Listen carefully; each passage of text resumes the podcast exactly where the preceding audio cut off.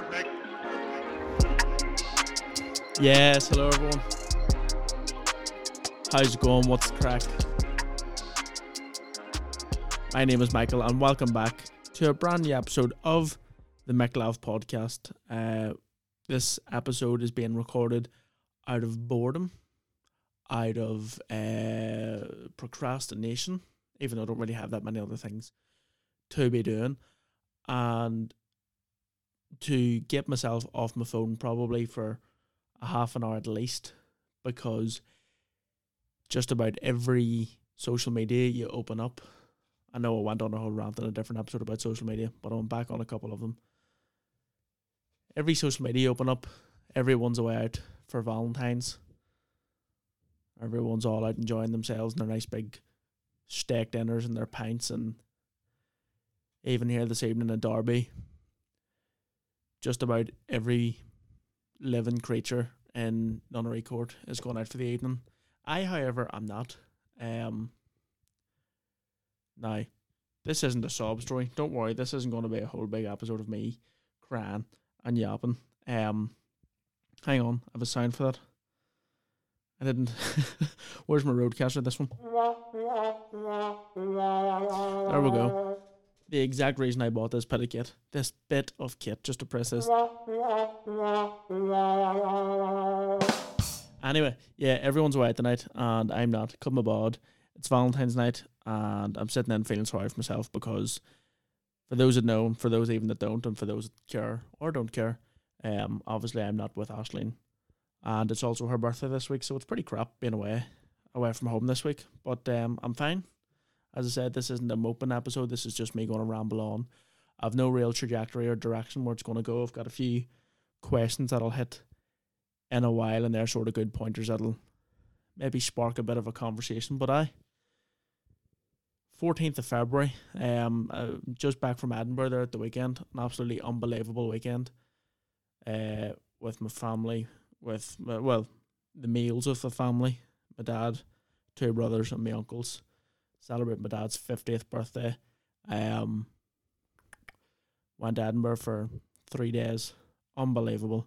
Now, now, strangely, even though it was Scotland, nicest pints of Guinness I've ever had in my entire life. Um, nicer than anything I've ever had in Ireland. Um, t- one hundred million times nicer than anything I've ever let cross my lips in England. And yeah, now don't get me wrong, I've had had I have had really really nice pints at home. Even you know, the local, the Woodville would probably be up there with some of the nicest pints you'd ever get.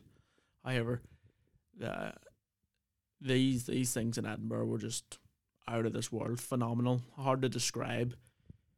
Um, as my brother Kieran described, black custard, sweet nectar.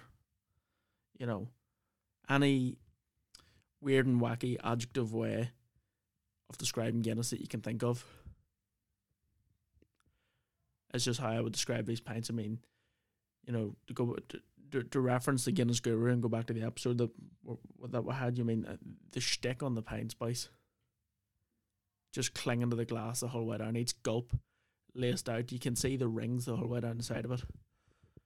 Um, and I mean that that wasn't just in one joint. I mean, there was uh, th- I think four. I drank in four different places over the over the course of the weekend. The first pint I had in Scotland was in Edinburgh. Was was actually from Wetherspoons. Um, believe it or not, now didn't have very high hopes. First of all, obviously it's a spoons, right? So and it was Haven, so the quality of pint, um, was never going to be great. Now, that's what I thought.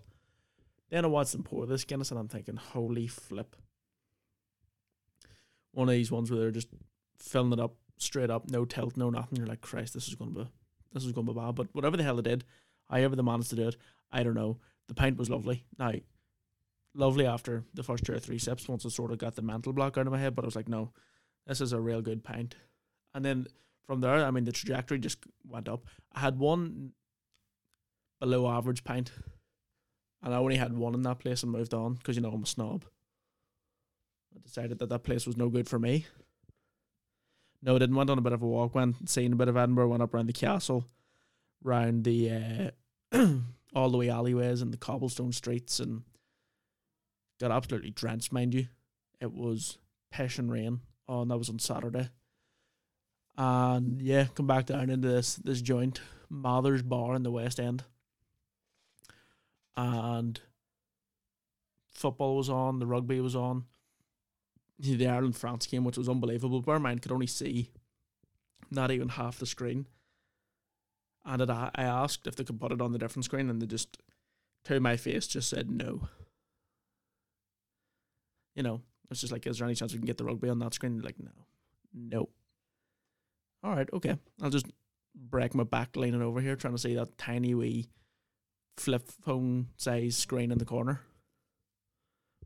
But uh, brother Kieran, he had a better vantage point, so he was giving us the updates through it. And unfortunately, obviously, Ireland couldn't get it done. But um, I would was must have sat there for about seven. I don't, I I don't even want to put time on it. Put it all day Saturday is what was sat there. Me and my two bros and then my uncle Marty come down and joined us. And one point of the evening, we're actually interrupted not interrupted, but this fella comes up beside us and there's a man from Glasgow and was talking away at us and his name was Jimmy. Obviously, you know, you know, get more stereotypically Scottish. And I am not lying. I, I, I, this is no word of a lie when I say Jimmy shit himself. Jimmy sitting beside us, loafed the bags, and stunk the place out, and was you know hoofed out in the taxi and away he went. And he was with company, like there was other people there. By the way, that's just the chair going in the background again, as I'm saying. Um, just in case you think there's a ghost or something.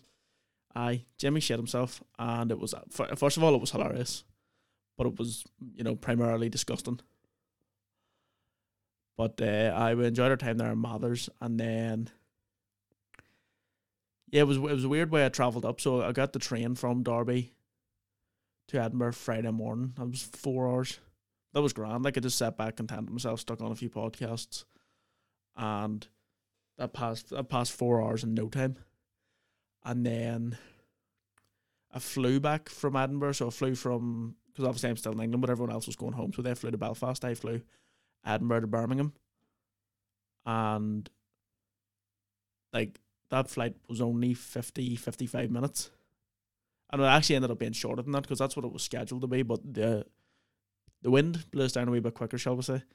Um, I don't know why I said that like it was land. That's exactly what happened. But yeah, um, that that fl- that flight felt longer than the entire train journey altogether. Uh, it was terrible. And I mean, it probably had something to do with the copious amount of pints I'd been drinking, you know, over the weekend, and then having to sit in this crammed Airbus, shoulder to shoulder, no pun intended on the Ireland's call there, but like rammed in between two strangers. That was just you know I got the middle seat, which was a bit of a short straw.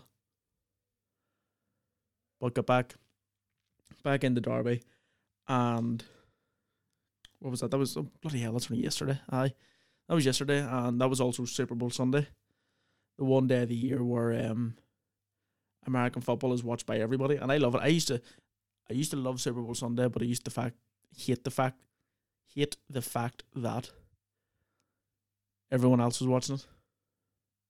And I think I've said this on the podcast before, but I was like, no, this is my sport. You know, gatekeeping it. Was like, get away. Don't want anyone else listening or watching it. You know.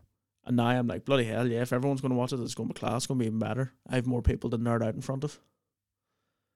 Um, Super Bowl was great. Went down sort of to the last minute or so and then went to sleep at about half six this morning. It's now 11 o'clock at night. And I can promise you this I will be going to bed very, very shortly. Once you get this podcast wrapped up, it'll be a case of head to pillow and I'll sort it out in the morning. But I procrastinating. What am I procrastinating really? Um, well, not much because uni's only just started back up and I don't have a whole pile of work. But um, suppose that the the job hunt in Derby. If anyone from Derby happens to be listening to this, and you know you know how to sort me out with a job, please do. Um, I could be sitting doing it. Uh, I've got my, my Valentine's present arrived from Ashling, which I'm extremely grateful for, and it's a new, this is probably one of them, and uh, so it's going to sound so stupid, but this is probably what I'm procrastinating doing the most. Is I got a new wallet. Now, I need a new wallet. The wallet I have, you can't hold coins in it because it's just ripped to bits. But I'm holding it here now, I'm like that's it there. I say that's it there, like you can't see it, but this uh this wallet has character. You know, I, what I'm procrastinating doing is swap it. Oh my god, there's a fiver in it. we bit of ASMR for you as. Um, I just found a fiver in my wallet, lads. That is absolutely unbelievable. Now it is a Scottish note, so I'm gonna have to fight with someone over here for to make sure they accept it because they don't ex- they don't take the Irish tenors either, which is poison. Um, but yes, I'm procrastinating swapping the wallets over because I don't want to. I don't want to give up my old wallet. It's been all over the world with me, and I say all over the world. I think the farthest it ever went was Amsterdam. Um, and I don't want to, you know. It's a what's the word I'm looking for? To have an emotional attachment to it at this point, which to say that sentence out loud that you have an emotional attachment to your wallet is probably one of the most insane things any human's ever said. And I wouldn't be surprised if people are, you know, listening to me going, that lad, first of all, isn't right in the head. Is he'll get himself checked out and is talking the biggest pile of muck ever. It is true. But I mean, I know, my, like, my, my dad's had the same wallet as far as I'm more since I was born. First of all, because he's good at looking after things. And it just is maintained pristine the whole way through. So it just looks dead on. In fact, I would actually go as far as arguing that my dad's wallet that I'm going to say he's had probably 25 years is in better condition than this new one I got. And that's of no disrespect to this new wallet because I really like it. Bloody hell. You can talk a lot about a wallet, can It's a shame there's nothing in it apart from that fiver. I'm, I'm skinned. The job hunt, as I was saying. But, um, aye. Super Bowl Sunday, you know, everyone's watching it and everyone's always excited for the halftime show. And this year was actually a good one. You know, I can't even remember who the hell did last year's Oh no, it was the Weeknd last year, and that just that thing ended up being filled with memes. But this year was actually, you know, um, Mary J. Now I need to get this woman's name right first because I'll forget it if I don't say it first. Mary J. Biles or Biles or I don't know. Honestly, God, I'd never heard of her before until she was on stage last night. Uh, Kendrick Lamar, Eminem, Snoop Dogg, Dr. Dre, and an upside down Fifty Cent, which you will only get, of course, if you watched for some reason he just appeared upside down. Um, didn't really make much sense. But the game itself was dead on. I'll not I'll not dwell on it too much because I know the, the American football chat as much as it is sort of my go to. Um, puts a lot of people off. Um. Yeah, the, the, the podcast with Chris Madden last week. Uh, you know, I probably should have been video recording this one because uh, a lot of people seem to love the YouTube um like YouTube episodes, they must be able to just put it on better in the background, whatever else, and let it play on rather than having to, you know, listen through Spotify and stuff on their phone. But th- don't get me wrong, I got a lot of feedback from it. Um, was was sort of half holding out for you know maybe maybe a retweet or something off off Chris. Um, he did say at the end of the Zoom call he would plug it, but um that that didn't happen. And listen, I'm I'm not surprised. He's got a very professional account and it would be strange if my wee Beck was just showing up on it, but it was it was great. The podcast itself was brilliant. It's only about forty minutes long, but it's extremely interesting for for those that are interested in that sort of um that area of expertise. You know, you get the Formula One stuff or the journalism side of it. But I um I, should probably start, you know, putting a bit more focus in this and you know looking ahead and trying to actually ask more people to come on it because he was a great get. Like I, I, I can hold my hands up and say that was a that was a great get from him. Really delighted that I was able to get him on.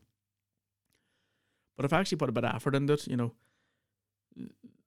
The like I don't I don't want to say it because it sounds like I'm bragging, but I've got some good contacts, and I could probably get some decent people on the podcast. But um, that's that that that would that would, that would involve me getting the finger out and actually doing a bit of work. And anyone who knows me even slightly knows that that's just not the case. That's just not what I do. I'm just my New Year's resolution was. Now I know we're talking we're in February, like we're literally halfway through the month, and I'm talking about New Year's resolutions. But it was to it, it is, and I'm still doing it just to wing it and have fun. That's you know life related, podcast related. Um, and just just go with the flow really. And I know that sounds so basic and whatever else, but I'm actually sticking to it. Um, every year saying I'm going to try the fitness stuff and blah blah blah. Here, tell you what. Speaking of fitness and stuff, I, this is going to sound so bad, but I did five minutes of stretching earlier, right? Like just in my room here in uni, because I had a sore back and I was like, right, I need to stretch this out a wee bit. I did five minutes of stretching, and I mean beforehand I was as stiff as a plank. I was just, you know, cutting all sorts of shapes, trying to pick stuff up off the floor. I did five minutes of stretching, and I swear to Christ, it changed my life. So you can chalk that down to being added into the daily routine. I'm not even trying to be funny there either. Five minutes of stretching, you know, ju- uh, like just I don't even know whether what the real like proper stretches that I was doing. You know, I was just doing things that sort of made the back feel better. after after about five minutes of it, I felt like a new man. Um, because I mean, genuinely, the only time I would ever stretch is about three minutes before I start playing a bit of sport, and then I wonder why I'm sore for days after it. But uh, I'd heard a few people, actually Michael Doherty, um, and his PT stuff that he's doing. I watched one of his videos, and he says, you know, daily stretching, or he wrote about it somewhere. Daily stretching helps, and wanted to sore back earlier. I, I called on the wisdom of good old Doc, and he was right. So I'll, I'll give it a go for a week until I get bored of it and go back to having a sore back and see how that goes. Um, as I said, the podcast, as you, you can definitely tell at this point, was to have no real plan or you know topics to talk about. I did ask for a few people to send things in, and I got a couple. Thankfully, you know, there's enough people out there like me to keep this thing going. Um, and we'll, we'll I'll just I'll go through them here. I'll sort of, you know, touch on them, and maybe that'll that'll spring the imagination into talking something else or t- talking about something else. I know one of them was, uh, what about Chelsea winning the Club World Cup? And yeah, what about it? They were talking. They went extra time, didn't it? That was that was another thing that was on in the uh, in that Mather's bar where Jimmy shit himself. Um, like, but that was on on the screen behind us, so I couldn't even bother turn around to see it. Um, can't remember who they were playing, but I think they won two one, and supposedly that was the tournament where they were having the robot linesmen or referees, or now I don't know if that actually happened in the final, but I just remember it being advertised and thinking we're all doomed, all doomed. I watched a program when I was home over Christmas, and this is already my first tangent. Um, what was I? You know all the chasers on fr- from the chase, believe it or not. Um, not all of them, but a handful of them went out to Japan, and they were literally their job out there was to just take on robots, like just take them on in different challenges and whatever else. And the I was actually I was saying this I was saying it when when, when they did the Fab Four podcast. Um, Japan has the largest human to robot ratio in the world. Now, as a journalist, I should probably check fa- check fact fact check this, but I think it's something like there's six times more robots in Japan than there are people. Right, Google. Um, where are we? Japan robot ratio. Now, did I ever think I'd be googling that? Um, or maybe it's maybe it's six times more people than robots, but still, I mean, for the, for the fact that there's a, a human to robot ratio, the fact that that's even a stat is terrifying. Yeah, Japan has 364 robots per 10,000 people. That's terrifying. How many robots are there in Japan? Let's click on this button. Furthermore, there's about 300,000 robots operating in Japan, covering 23% of the global market share. Uh, I feel sick. Well, what did I say? One in six? 23% is not that far off it. Like, I mean, 20% will be one in five. So there's there's my maths lessons done for the day. Um, but yeah, I don't like all this AI and robots, and I know it's been happening for years. Like you know, it makes jobs more efficient. But whenever they start becoming sentient and aware, and like there's this video I watched once of this man just talking to an AI, and the AI was just saying back to him like, "I have feelings. I am aware of my surroundings." And he was like, "What? What are your surroundings?" He's like, "Well, right now, this computer screen." And the fact that he said right now terrified me because then that means he knows that there's a future and that in that future he could have different surroundings. Does that make sense? I hope to God no one of my flats listening to me through the walls because if so, they're probably either going to check me in or kick me out of the place. But robots, that's all I would say. If they, if they come to the door and be like, right, you need to get out because you're mental, I just put say, but lads, robots robots. Um, that was point what that all come from me talking about the Chelsea, the Chelsea game and, and the Club World Cup final. But yeah, congratulations to Chelsea, Chelsea, Chelsea with the worst chant in history, and congratulations on being uh, Club World Champions. Uh, point number two. This is uh, Michael Masi being moved on from his roller pony. That's Formula One related. Um, again, I'll not dwell on, on that too long. But uh, the race director looks as though he's going to be finding or having a new job in the new year for the new season because of the Horlicks he made in uh, in Abu Dhabi in the final race of the season back in December. Um, and just because I have it and because I've paid so much money for this machine, what I will say when Michael Masi loses his job.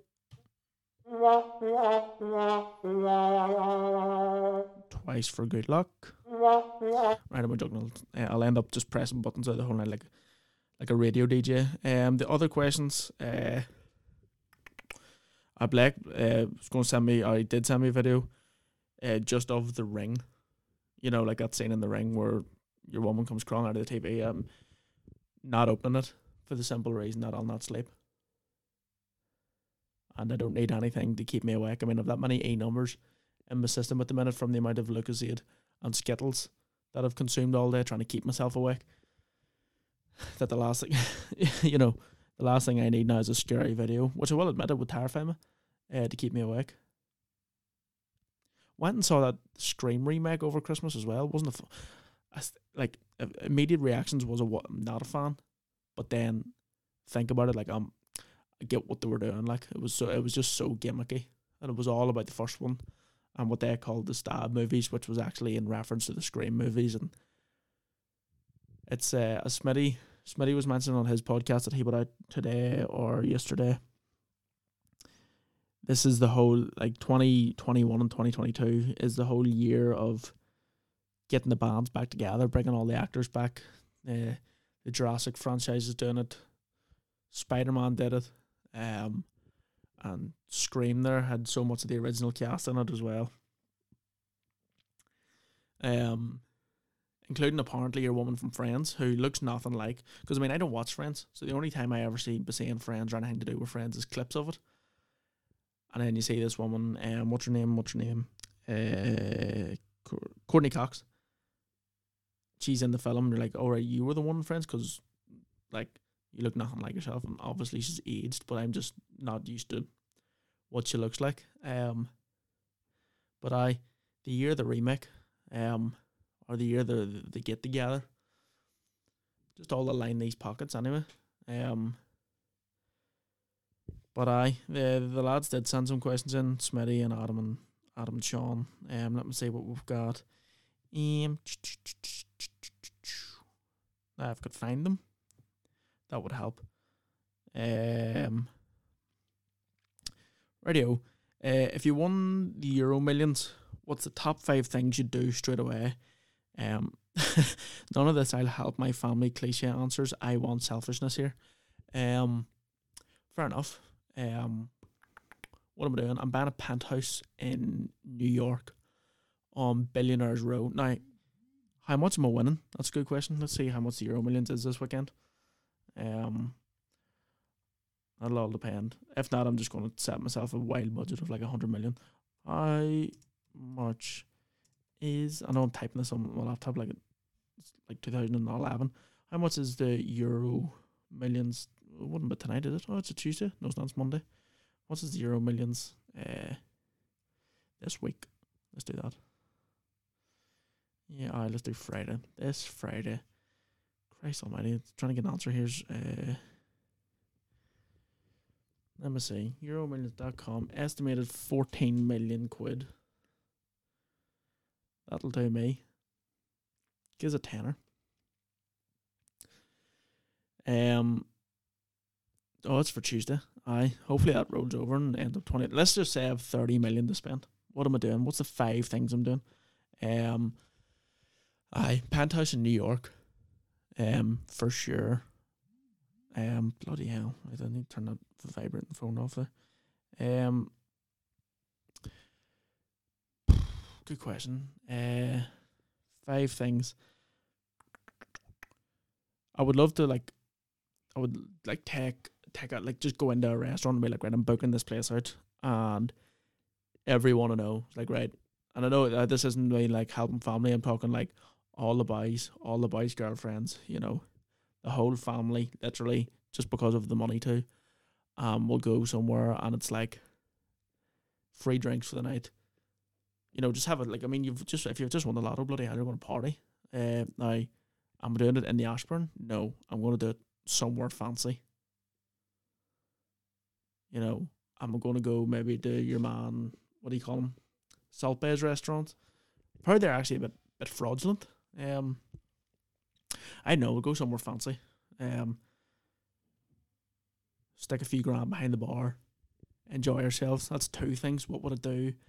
Um, I would go. Me and Ashley would go to Iceland. Absolutely. Um, that's something that's big up on her list. We'll do that, and what would you do? Like, I mean, if you had that much money, probably probably like an apartment in Paris, like buy a property. Property's a big one. Like you know, um, I'll go to a Formula One race definitely. Ah, like a real fancy paddock pass or some shit in like Formula One. You just get to cut about with the drivers. Um, you know, VIP season tickets to all my favorite sports teams. Um, I the property thing in Paris, you know, like a real nice view facing the Eiffel Tower, New York, you know, Billionaires Row, so you have the Manhattan skyline and uh, Central Park. What all cities? You know, somewhere in San Francisco or Los Angeles, somewhere in Beverly Hills, probably with a big old pool out the back, and you know, Gordon Ramsay's probably your neighbour. He'll throw you up a drop of lunch. Um, London, just buy the Shard or buy the Houses of Parliament or buy the London Eye. Um, oh Christ, I that you could go on and on with that. Like I mean, you start thinking of all the money and cars and food and whatever the hell you want. Would depress you, considering I just said two minutes ago or at the start of this podcast that I'm actively job hunting. And I nearly cried when I found a fiver in my wallet. Yeah, if you weren't podcasting and doing whatever it is journalists do, what path do you reckon you'd be going down? Good question. That's from Smitty. The first one was from Adam. Um, Sean might be dead. Don't know. Haven't heard from him all day. Um, Smitty, what would I be doing? See, see, truth be told, and this is being deadly serious. If I didn't get the finger out and leave the guards that I was working in, I'd probably end up there. Would have ended up there for the rest of my life. Um, I worked there for six years.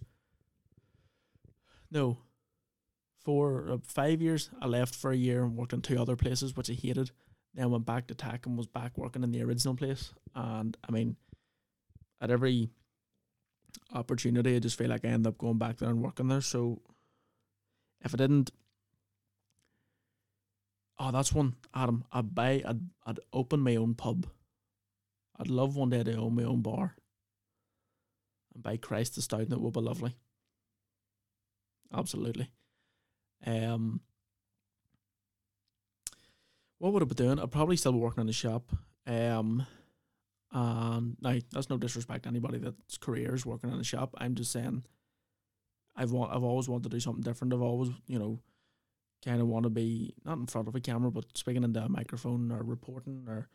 So if I wasn't doing that, I would imagine probably something like my bro was doing, something and I would have probably did like a media studies degree that's like more cinematic rather than journalistic.